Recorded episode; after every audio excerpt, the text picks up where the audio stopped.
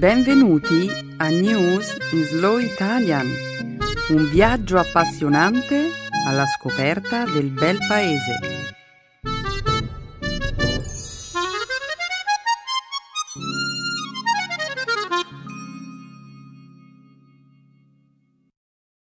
Oggi è giovedì 17 dicembre 2015. Benvenuti a una nuova puntata di News in Slow Italian. Ciao Chiara, un saluto a tutti i nostri ascoltatori.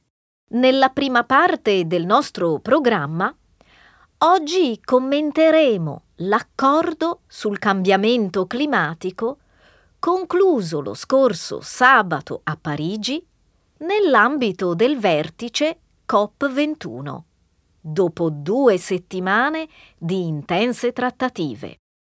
Ci sposteremo poi in Arabia Saudita, dove per la prima volta nella storia del paese alle donne è stato concesso il diritto di votare e candidarsi alle elezioni. Più avanti, nel corso della trasmissione, commenteremo il sostegno che un noto personaggio politico americano, l'ex governatrice dello stato dell'Alaska, Sarah Palin, ha offerto a un'esponente politica dell'estrema destra francese, Marion Maréchal Le Pen.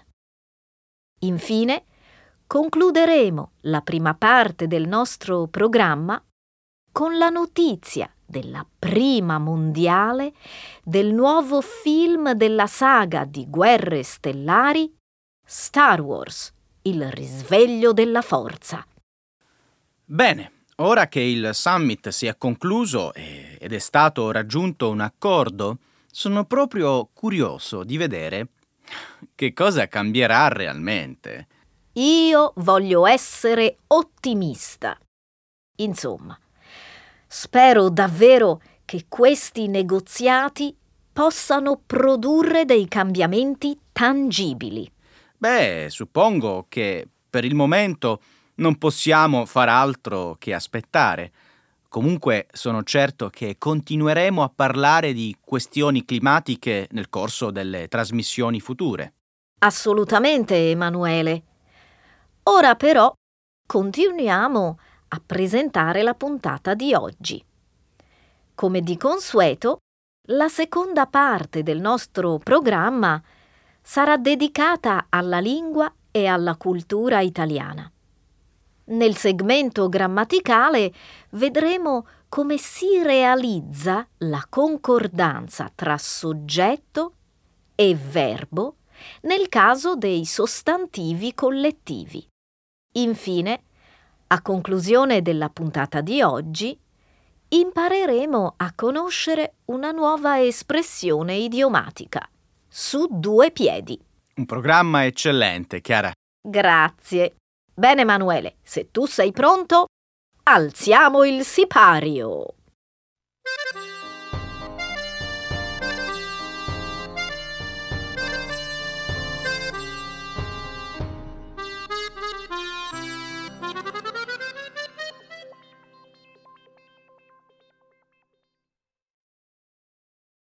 Raggiunto a Parigi un accordo globale sul clima.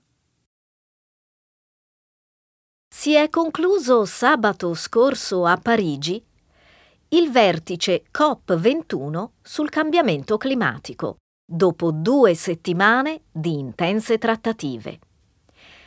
I leader mondiali hanno raggiunto un accordo che mira a contenere l'incremento della temperatura globale a una soglia inferiore ai 2 gradi centigradi rispetto ai livelli dell'era preindustriale. Ai negoziati hanno partecipato quasi 200 paesi, uniti dalla volontà di concludere un accordo climatico globale che entrerà in vigore nel 2020 e vincolerà i paesi firmatari a ridurre le proprie emissioni inquinanti. I paesi partecipanti al vertice hanno concordato sulla necessità di stabilizzare le emissioni globali di gas serra nel più breve tempo possibile e proseguire gli sforzi tesi a limitare l'aumento della temperatura globale a un tetto di 1,5 gradi centigradi. I progressi verranno esaminati con una cadenza quinquennale. I paesi ricchi si sono inoltre impegnati a fornire ai paesi in via di sviluppo una somma pari a 100 miliardi di dollari all'anno sotto forma di finanziamenti climatici. L'impegno è valido fino al 2020, ma è accompagnato dalla promessa di ulteriori finanziamenti futuri. Purtroppo, Chiara, nonostante tutte queste promesse, non possiamo invertire il riscaldamento globale. La temperatura del pianeta continuerà a crescere comunque. Sì, hai ragione, ma l'accordo di Parigi non si propone di bloccare l'aumento della temperatura. Non sarebbe un obiettivo realistico. L'accordo mira piuttosto al contenimento delle temperature globali. Di fatto, io lo vedo come un piano a lungo termine. E poi, in futuro, grazie alle nuove tecnologie, potremo ridurre il nostro consumo di petrolio, carbone e gas. Sembra tutto così bello, Chiara, ma c'è un piccolo problema. Alcune parti dell'accordo non obbligano i firmatari a fare alcunché. Che vuoi dire? Voglio dire che molte parti dell'accordo non hanno un carattere vincolante. Questo non è vero. Alcuni aspetti, come la presentazione degli obiettivi di riduzione delle emissioni e la revisione periodica di tali obiettivi, sono giuridicamente vincolanti. Sì, ma gli obiettivi fissati dai singoli paesi non lo sono. Beh, sarebbe stato impossibile convincere ogni singolo paese ad allinearsi. Lo sappiamo tutti che questo accordo non è perfetto, ma è il miglior risultato che avremmo potuto auspicare. Ma Emanuele, vedo che non sei convinto. No, io penso che questo accordo non sia sufficientemente ambizioso. Stiamo vivendo in un'epoca senza precedenti e abbiamo quindi bisogno di misure senza precedenti. Lo so, ma questo è un percorso graduale. Per il momento abbiamo stabilito un chiaro limite all'aumento della temperatura planetaria nel lungo periodo e abbiamo delineato un modo per raggiungere questo obiettivo. La transizione verso un'economia a basse emissioni di anidride carbonica è ormai inarrestabile.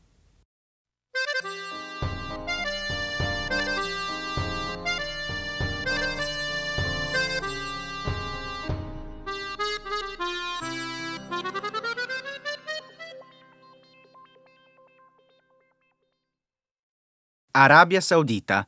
Donne al voto per la prima volta. Per la prima volta nella storia dell'Arabia Saudita, lo scorso sabato è stato concesso alle donne di partecipare a una consultazione elettorale, sia come elettrici che come candidate. Complessivamente sono 17 le donne che hanno conquistato un seggio presso uno dei vari consigli municipali situati nelle diverse province del Regno Saudita. La consultazione elettorale ha visto un numero approssimativo di 6.000 uomini e 980 donne tra i candidati in corsa per i seggi municipali. Secondo fonti ufficiali, le donne che si sono registrate per partecipare come elettrici alle consultazioni dello scorso sabato sono state circa 130.000, mentre gli elettori di sesso maschile sono stati 1,35 milioni. Le elettrici hanno attribuito lo scarto ad una serie di ostacoli di tipo burocratico, nonché alla mancanza di mezzi di trasporto, un fattore decisivo questo, dal momento che alle donne saudite non è permesso guidare. In base al sistema elettorale saudita, gli elettori possono scegliere i candidati che occuperanno la metà dei seggi degli organi collegiali, mentre il re sceglie l'altra metà. Sebbene il paese sia governato da un monarca assoluto, re Salman, negli ultimi anni sono state adottate alcune misure che lasciano intravedere una tenue apertura democratica. Consultazioni elettorali locali, simile a quella dello scorso sabato, avevano avuto luogo sia nel 2005 che nel 2011. Poi, nel gennaio di quest'anno, poco prima di morire, il predecessore di Salman, re Abdullah, aveva annunciato che le donne avrebbero presto ottenuto il diritto di votare e candidarsi alle elezioni. Chiara, lo so che tu pensi che tutto questo non sia sufficiente, ma io devo ammettere che questi cambiamenti mi hanno colpito positivamente. Insomma, il fatto che ora le donne saudite possano votare e candidarsi alle elezioni mi sembra un innegabile passo avanti. Non lo so. Potrebbe essere una semplice mossa simbolica, priva di contenuto.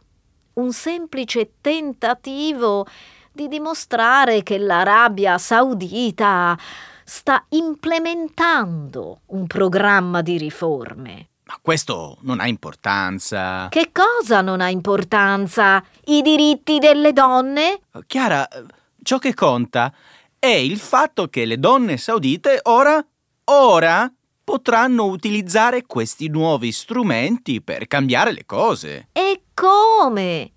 Non possono raggiungere i seggi elettorali guidando un'automobile. Non possono aprire un conto in banca senza il permesso del marito. Se vogliono viaggiare o andare a scuola, devono essere accompagnate da un tutore di sesso maschile. Non possono interagire con gli uomini con i quali non abbiano una relazione di parentela, non possono nuotare o competere liberamente nello sport o visitare un cimitero, non possono nemmeno comprare una Barbie. Sì, lo so. Le donne ora possono candidarsi alle elezioni, è vero, ma dovranno comunque delegare i loro interventi pubblici a un rappresentante di sesso maschile che pronuncerà i discorsi al posto loro.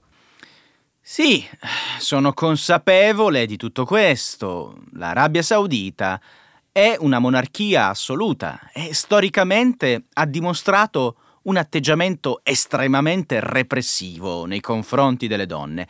Ma le cose stanno lentamente cominciando a cambiare. La componente femminile nella forza lavoro saudita, per esempio, è in crescita. È passata dalle 23.000 unità del 2004 alle oltre 400.000 del 2015. Il cambiamento, prima o poi, arriverà. L'unico interrogativo è: quanto tempo ci vorrà?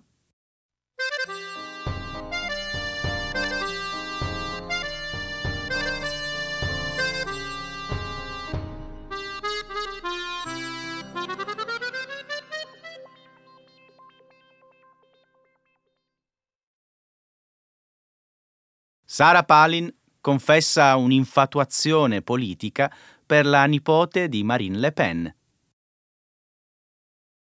La candidata repubblicana alla vicepresidenza degli Stati Uniti nelle elezioni del 2008, Sarah Palin, la scorsa domenica ha pubblicato un articolo nel quale ha scritto: «Mi sono presa una cotta politica, ma oggi non ho potuto votare per lei, perché questa persona si è presentata come candidata alle elezioni francesi». Con queste parole Palin alludeva a Marion Maréchal Le Pen, che insieme alla zia Marine Le Pen è uscita sconfitta dalle elezioni di domenica scorsa. Il Fronte Nazionale non è riuscito a conquistare il controllo di nessuna delle regioni francesi. Palin, tuttavia, in un articolo che ha scritto per il sito di notizie di ispirazione conservatrice Breitbart, si è profusa in elogi per la giovane esponente politica. Sarah Palin, ex governatrice dell'Alaska e nota attivista conservatrice, ha paragonato la giovane francese a Giovanna d'Arco. Palin ha descritto Marion come un chiaro esempio di coraggio e buonsenso in un paese e in un continente che hanno estremo bisogno di entrambi. Nel suo articolo, Palin ricorda inoltre i recenti attentati di Parigi e afferma che sia gli Stati Uniti che la Francia dovrebbero chiudere le frontiere per bloccare l'accesso ai profughi siriani, un'opinione questa che l'anti-islamico Fronte Nazionale condivide completamente. Vedi? Palin non ha offerto il suo appoggio a Le Pen qualche settimana fa, quando il Fronte Nazionale era in vantaggio nei sondaggi d'opinione, ma ora, dopo la sconfitta. Questo è vero amore. Sarah Palin offre appoggio in un momento difficile.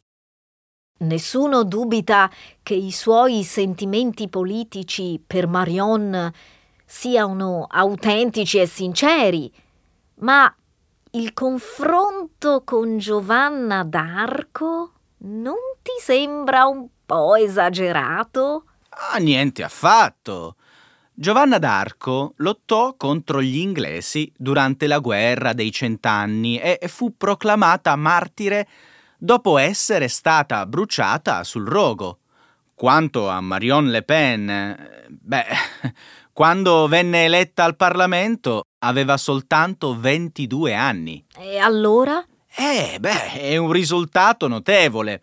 E poi è rimasta in carica nonostante la sconfitta elettorale. Questo è praticamente un miracolo. No. Questo è il modo in cui funziona il sistema politico. In ogni caso, la Palin non è l'unica a vedere Marion come una specie di Giovanna d'Arco. Di fatto, sono in molti a vederla così. Giovane, bionda, una figura mistica, la prescelta. La prescelta che però non è stata eletta. Non si sa mai. Magari Marion ricambia i sentimenti della Palin. Forse potrebbe avere un futuro politico negli Stati Uniti. Non credo che Marion Le Pen possa presentarsi come candidata negli Stati Uniti. Sì, lo so, ma pensaci. Donald Trump come presidente. Palin alla guida del Ministero delle Risorse Energetiche Per citare un suo commento dello scorso settembre, Le Pen, lei potrebbe essere la santa patrona d'America.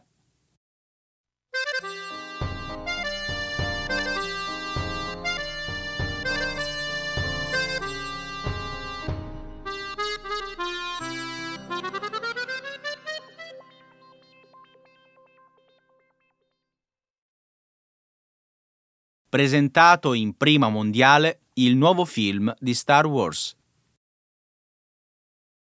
Il nuovo attesissimo film della Disney, Star Wars, il risveglio della forza, è stato presentato in anteprima mondiale lo scorso lunedì a Los Angeles.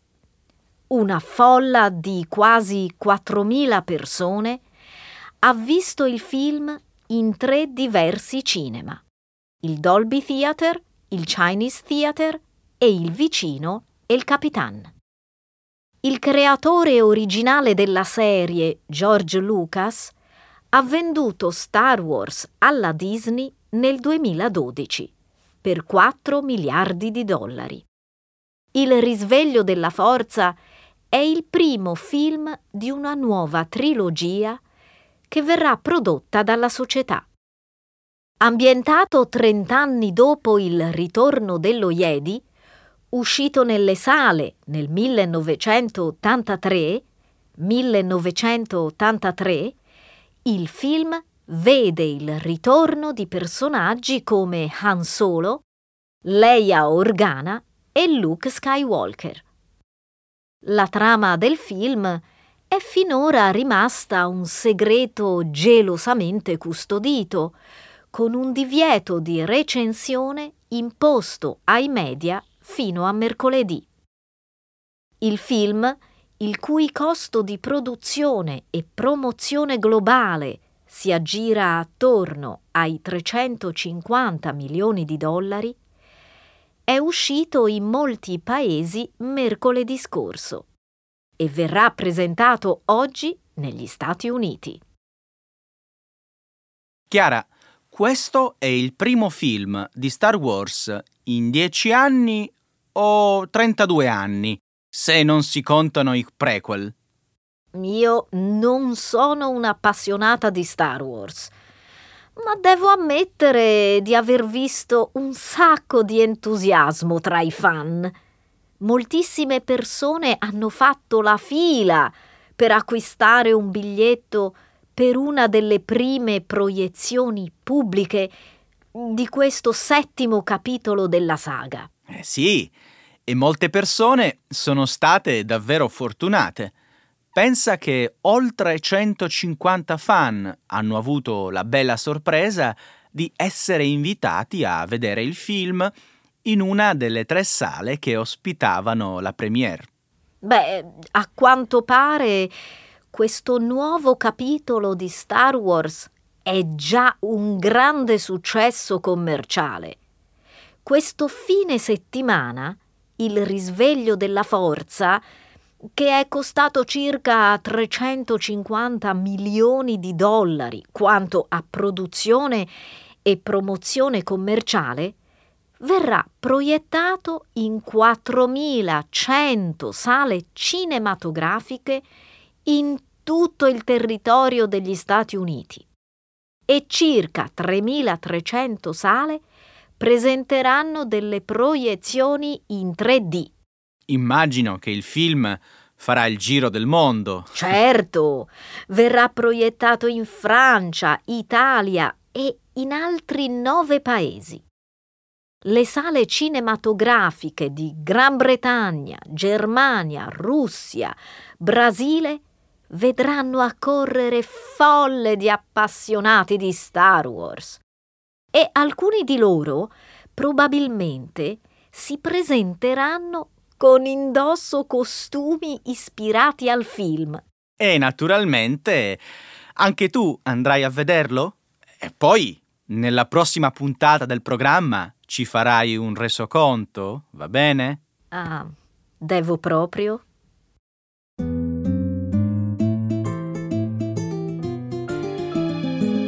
Adesso la grammatica. per capire le regole di una lingua poetica.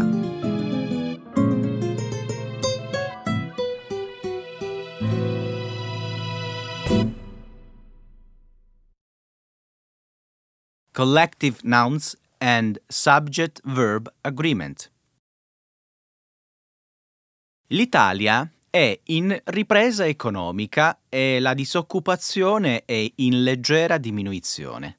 Questo almeno è quello che sostiene il Centro Studi Investimenti Sociali. Tu che ne pensi? Che vuoi che ti dica? Sentiamo così tante notizie contrastanti che io non so più a cosa credere. La gente comunque dice che in Italia non si vive più come un tempo. Lo dice la gioventù, oppure soltanto la generazione più adulta? Entrambe. I ragazzi criticano la mancanza di opportunità lavorative, mentre la gente più grande protesta perché non riesce ad andare in pensione quando vorrebbe.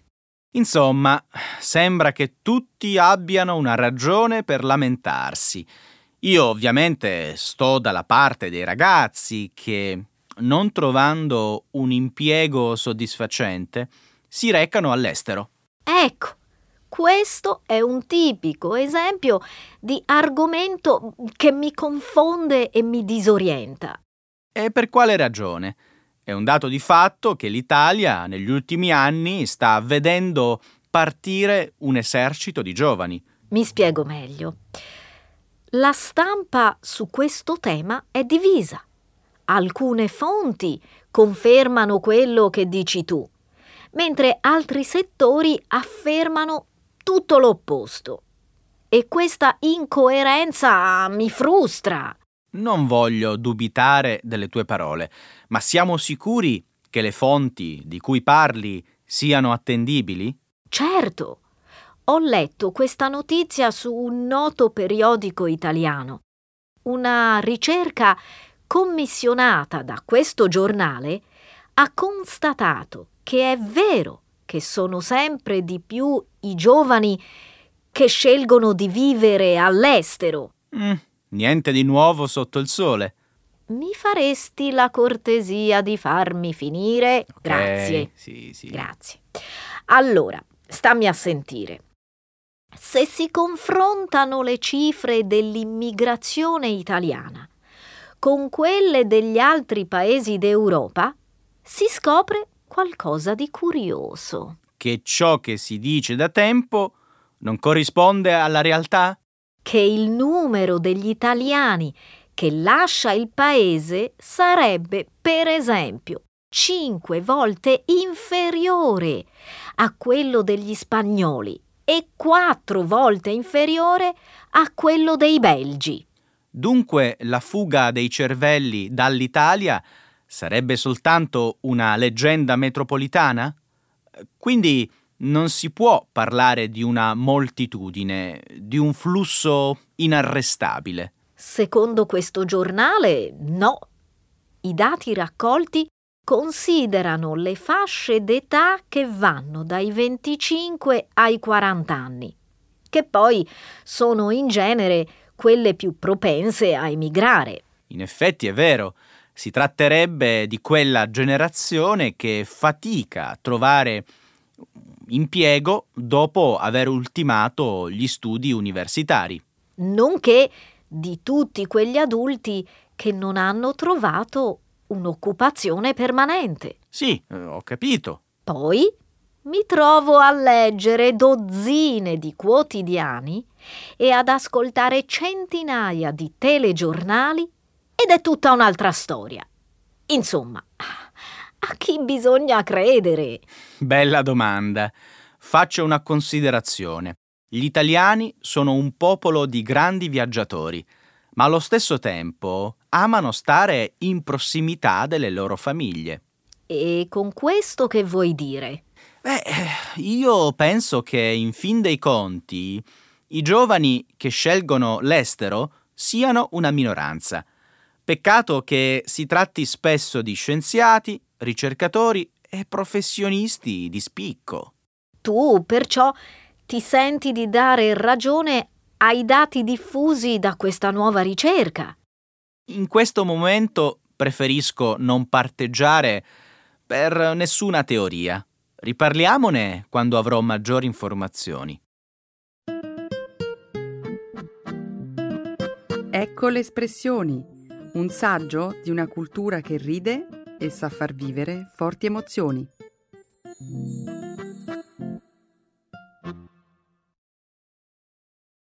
Su due piedi. Right there, on the spot. Se ti dicessero di scegliere tra le città italiane quella ideale in cui vivere, tu che cosa risponderesti?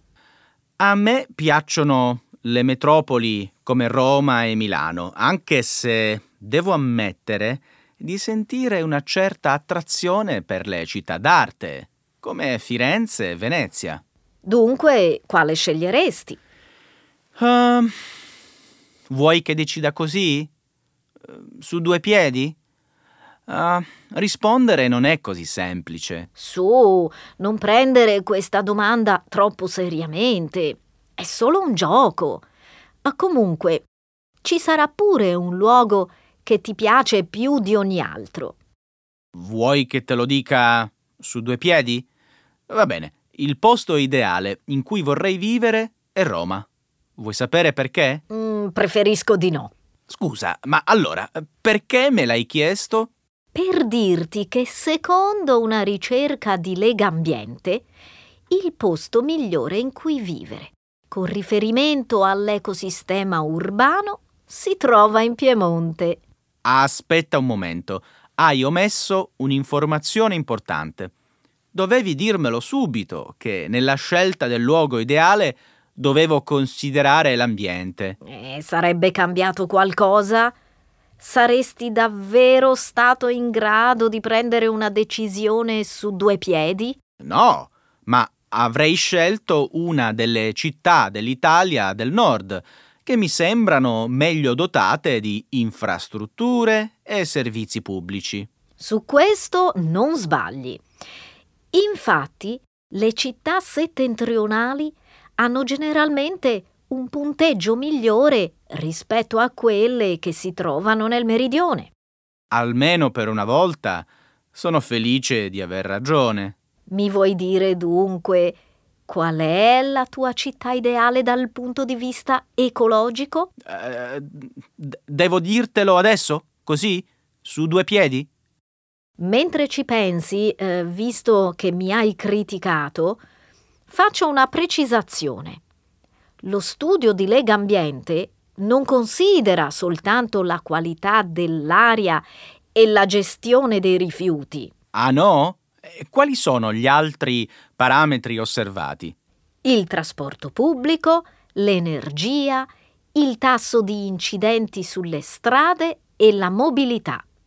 Un dettaglio da tenere in mente comunque è il fatto che la ricerca prende in esame soltanto i capoluoghi di provincia. Questo cambia tutto. Adesso sì che posso decidere su due piedi. Dici sul serio? Beh, non lo so. In ogni caso, scegliere una città non è un gioco da ragazzi. Facciamo una cosa.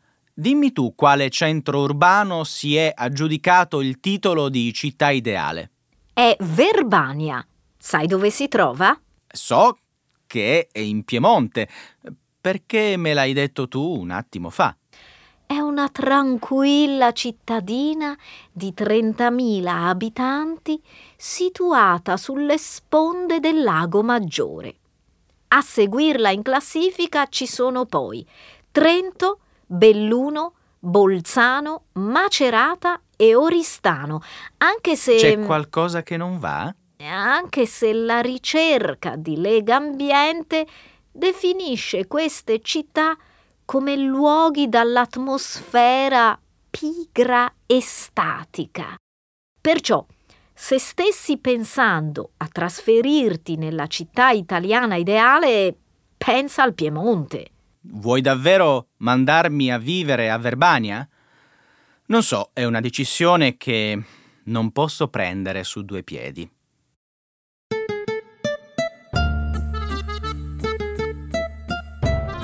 Bene Chiara, io devo andare via perché devo comprare dei regali per le prossime feste. Vuoi venire? Me lo chiedi così su due piedi? Ah sì, ma prima salutiamo i nostri ascoltatori. Vero. A risentirci a tutti, è stato un piacere, alla prossima volta, ciao! Ciao ciao!